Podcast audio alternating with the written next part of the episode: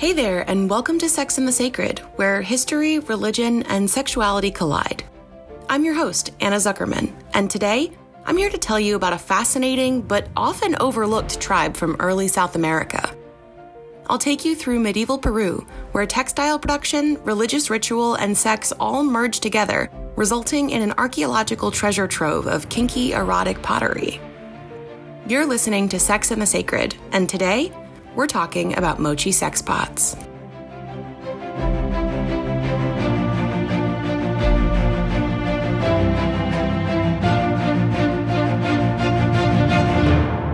So, before I get too far into this material, I'll take a second to establish what we're talking about. The word mochi has risen to prominence in the US as a result of the trending ice cream dessert, Despite being a great snack when you're craving something sweet, this is not the kind of mochi we're talking about today. When I use the term Moche, I'm referring to the M O C H E Moche, the Peruvian indigenous tribe from late antiquity that had no connection whatsoever to Japanese desserts. In a second preface to you all, I should tell you that today's episode will use some explicit descriptions of erotic pottery. Please listen or mute, censor, or pause accordingly. Okay, Cool. Now that that's done, let's dig in. Let's start with some basics. The Moche people lived and ruled in what is now Peru from about 100 to 700 CE. For an advanced civilization, this is a fairly short time frame. We still don't know exactly what triggered their collapse, but luckily we do know a little bit about their culture. The Moche lived across a little more than 250 miles of land and were organized into a series of urban centers. While this is not uncommon for South American civilizations, the Moche are interesting because they had no central government, no one king or priest or chief that ruled over the other cities. Each urban center was ruled by its own leader, but engaged in trade and shared a culture with the other Moche cities. We know about the Moche as a result of two things their temples and their textiles. Let's start with temples. The two greatest Moche temples are respectively referred to by modern scholars as the Temple of the Sun and the Temple of the Moon. We don't know very much about what the Temple of the Sun was like in its heyday, because centuries after the Moche's collapse, Spanish conquistadors looted the temple and removed all of the artifacts inside it. However, through ongoing excavations of the Temple of the Moon, archaeologists are beginning to get an idea for what Moche faith was like. Let's get into it a little more. The larger temple, the Temple of the Sun, is thought to have served both religious and administrative purposes. It's hard to tell when exactly it was built because there is archaeological evidence suggesting that a great many Moche rulers contributed to its construction. If you put an addition onto your house, is the house completed only when you're done? Or does the addition not count? Anyway, this also makes it difficult to determine who built the temple. We know that the basic structure was completed by 450 CE. Anything beyond that is hard to confirm. It's fairly likely that we'll never really know much about this temple. When I mentioned the conquistadors, I forgot to tell you that they rerouted a river to make the looting easier. This caused so much damage to the building that less than half of the original structure survives to this day. The Temple of the Moon, thank goodness, avoided this fate and survived to offer us more information. The building, used solely for religious and burial purposes, has given scholars some of the most important artifacts that we've used to learn about Moche faith. The adobe building has proven to be a veritable treasure trove of knowledge and a treasure trove of mysteries. So, you may well ask now we know there are temples, but what about the religion itself? What was that like? Well, I'll tell you what we know.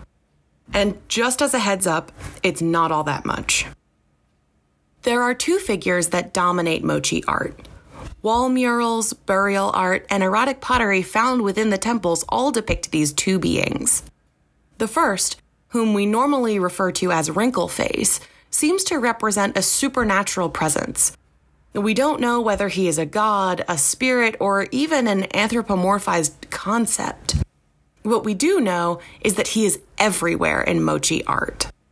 He earns his name from his lined and wrinkled face, which is accompanied by large fangs, a feathered headdress topped with a fox head, and a long belt looking like snakes with a fox head at each end. Wrinkle face is often associated in the mind of modern scholars with death and burial. He's usually depicted with this second figure, who we can reasonably believe is his assistant. Iguana, as we call him, is, well, an anthropomorphized iguana. He wears a fancy headdress like Wrinkleface, which includes a bird head instead of a fox. Here's what I do know Wrinkleface and Iguana look like a pretty badass team of spirits, or gods, or demons, or whatever they might be. But here's what I don't know I don't know what they meant to the Moche people. Nobody does. However, we do know that they are often present in artistic depictions of blood rituals. Cool, right? A number of the paintings found by archaeologists Rafael Larco and Christopher Donnan, who are the leading Moche experts, by the way, depict scenes that, after a great deal of examination, seem to depict rituals of human sacrifice. In some of these paintings, it is clear that the sacrificial victims are battle defeated prisoners. In others, there are no clues to identify why the victims were chosen. In many of these scenes, priests and priestesses hold up an ornate chalice to Wrinkleface or a human ruler. In the early 90s, Donnan and Luis Castillo unearthed a tomb where they found not only the body of a Moche priestess, but this same chalice, which scholarship has since determined was indeed used in blood sacrifices. As fascinating as this is, however, we don't know why the Moche sacrificed victims. Was it to appease an angry god? to make a political statement across the Andes, to win the favor of destiny or protect the cities. We may never know. Okay, let's move on to textiles. This is what the Moche are known for. In fact, it's what they were known for in their day, too. Their incredible woven fabrics were traded across the region, and although few fragments survive today, we know that they used a variety of dyes and distinctly coastal weaving techniques later adopted by the Wari people. The Moche had a thriving artisanal culture, and identifiable figures told stories in the threads of their tapestries, clothing, and accessories. However, while Moche weavers were the earliest of artisans in their cities, there is one textile that made the Moche notorious in history their pottery. The distinct Moche jug identified by its curved handle and protruding spout, was well known throughout the Andes and is infamous today. Of course, much of this notoriety is due not to the shape of their pots, but the artwork. And this artwork, my friends, is what you're here for today. These are the Moche sex pots. The scenes depicted on these pots are not designed with subtlety in mind. In fact, it's quite the opposite. The figures engaged in copulation are carefully carved to show all of their genital regions.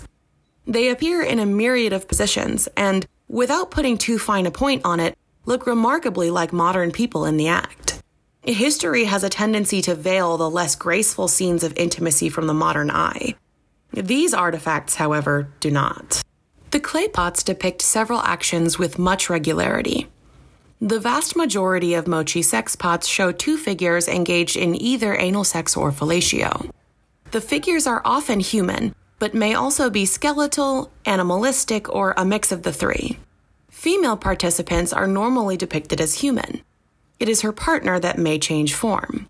In many of the pots portraying anal sex, much care is taken in the carving to ensure that the viewer has no question whether this encounter is vaginal or anal. Interestingly, we know that this is more than an artist's attention to detail, because vaginal sex is extremely rare in these vessels. Remember Wrinkleface, the deity, spirit, unconfirmed being that appeared in temple art? Well, he is the most common figure present in scenes depicting this kind of sex. Almost all examples of vaginal copulation in Moche art depict Wrinkleface as a male partner, occasionally attended by his companion iguana. It's fascinating to note here that despite the variety in sexual experiences shown on Moche pottery, cunnilingus is entirely absent. There is little scholarship delving into the reasons behind this choice, but it speaks to the argument that these vessels were not simply depicting sex in all its forms. In spite of this gap in the artwork, other traditionally kinky elements may be present. Several pots depict the male partner choking the female, and mutual masturbation is also widely prevalent. As a side note, I suppose this is a good time for me to remind you that all of the buildings and artifacts I mention here are also available to view in the show notes at www.sexandthesacred.com. Okay, back to it. It would not be uncommon for erotic pottery to exist in an ancient civilization. In fact, I can't think of any that don't have at least a few artifacts of this kind. However, most erotic pottery is made by hand. It is carefully crafted and designed by an artist who knows that their work is, in some way, unique. But these pots were made with molds. And that, my friends, means that they were popular enough to be mass produced. That is the cool part. That these really quite explicit pots were in high enough demand to warrant traits of industrial production. God, I love this field. At this point, you're probably wondering what in the world sex pots were used for. Surely they couldn't just be decorative, right? Well, as lovely as they would look on an ancient Peruvian coffee table, they did in fact serve a ritual purpose. Probably. There are two main theories regarding the purpose of this erotic pottery one logistical and one symbolic. Some scholars argued that Moche sex pottery was designed to be informative, even educational. Early Moche historian Rafael Larco argued in 1965 that the works depicted forms of contraceptives. In 1990, Vergara posited that they functioned more closely to the Kama Sutra, an informative and sort of inspirational guide to pleasurable sex. A second, and by this point far larger group of scholars argue instead that Moche sex pottery is far more symbolic in nature.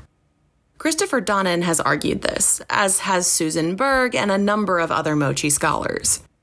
Their arguments draw from the other Andean civilizations and tend to tie the sexual encounters depicted on Moche pottery with the agricultural cycle of the region.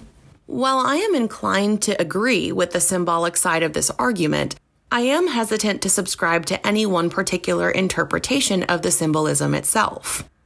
We religious studies scholars may understandably rely on common themes like fertility of body and earth, the cycle of life and death, and the tendency of religion to regulate morality. But I don't believe that we can accurately claim to know which, if any, of these interpretations is correct. The simple truth is, frustratingly, that we just don't know what these images mean yet. Moche sex pots drive scholars wild because they raise so many more questions than they answer. We do not yet have an explanation for the diversity of sexual encounters portrayed on the vessels, and yet we need one because they do not portray the entire range of sexual experiences. We do not yet understand what they were used for, and yet we need to understand why they were popular enough to be mass produced. Moche sex pots offer a refreshing break from a recorded history that projects a very narrow view of what sexuality and intimacy look like. However, we don't know whether these pots are showing us that Moche culture was quite openly sexually progressive, or if there is another explanation entirely. I personally look forward with great anticipation to the day when archaeologists are able to make that breakthrough and we may finally understand the secrets of the Moche sex pots. I hope and expect that it will tell us a fascinating story that challenges our view of ancient sexuality and forces us to consider the ways in which intimacy and ritual are deeply connected. I hope you enjoyed today's episode and learned something new about Moche culture. Next time on Sex and the Sacred, I'll be taking you even further back in history to discuss someone you probably have already heard of the man, the myth, the legend, Gilgamesh. Subscribe now to make sure you don't miss it. If you've enjoyed this episode and want to learn more about Moche sex pots, or to check out any of the research or publications mentioned today, head to www.sexandthesacred.com where you can find the show notes for this and every episode. Likewise, if you'd like to get in on our super cool Sex on the Sacred t shirts, mugs, and other merch, search for Sex and the Sacred on your Redbubble or Patreon pages, where you can find us and help support the show. That's all for now. I'm your host, Anna Zuckerman, and you're listening to Sex and the Sacred, where history, religion, and sexuality collide. Thanks for tuning in with me. I'll see you next time.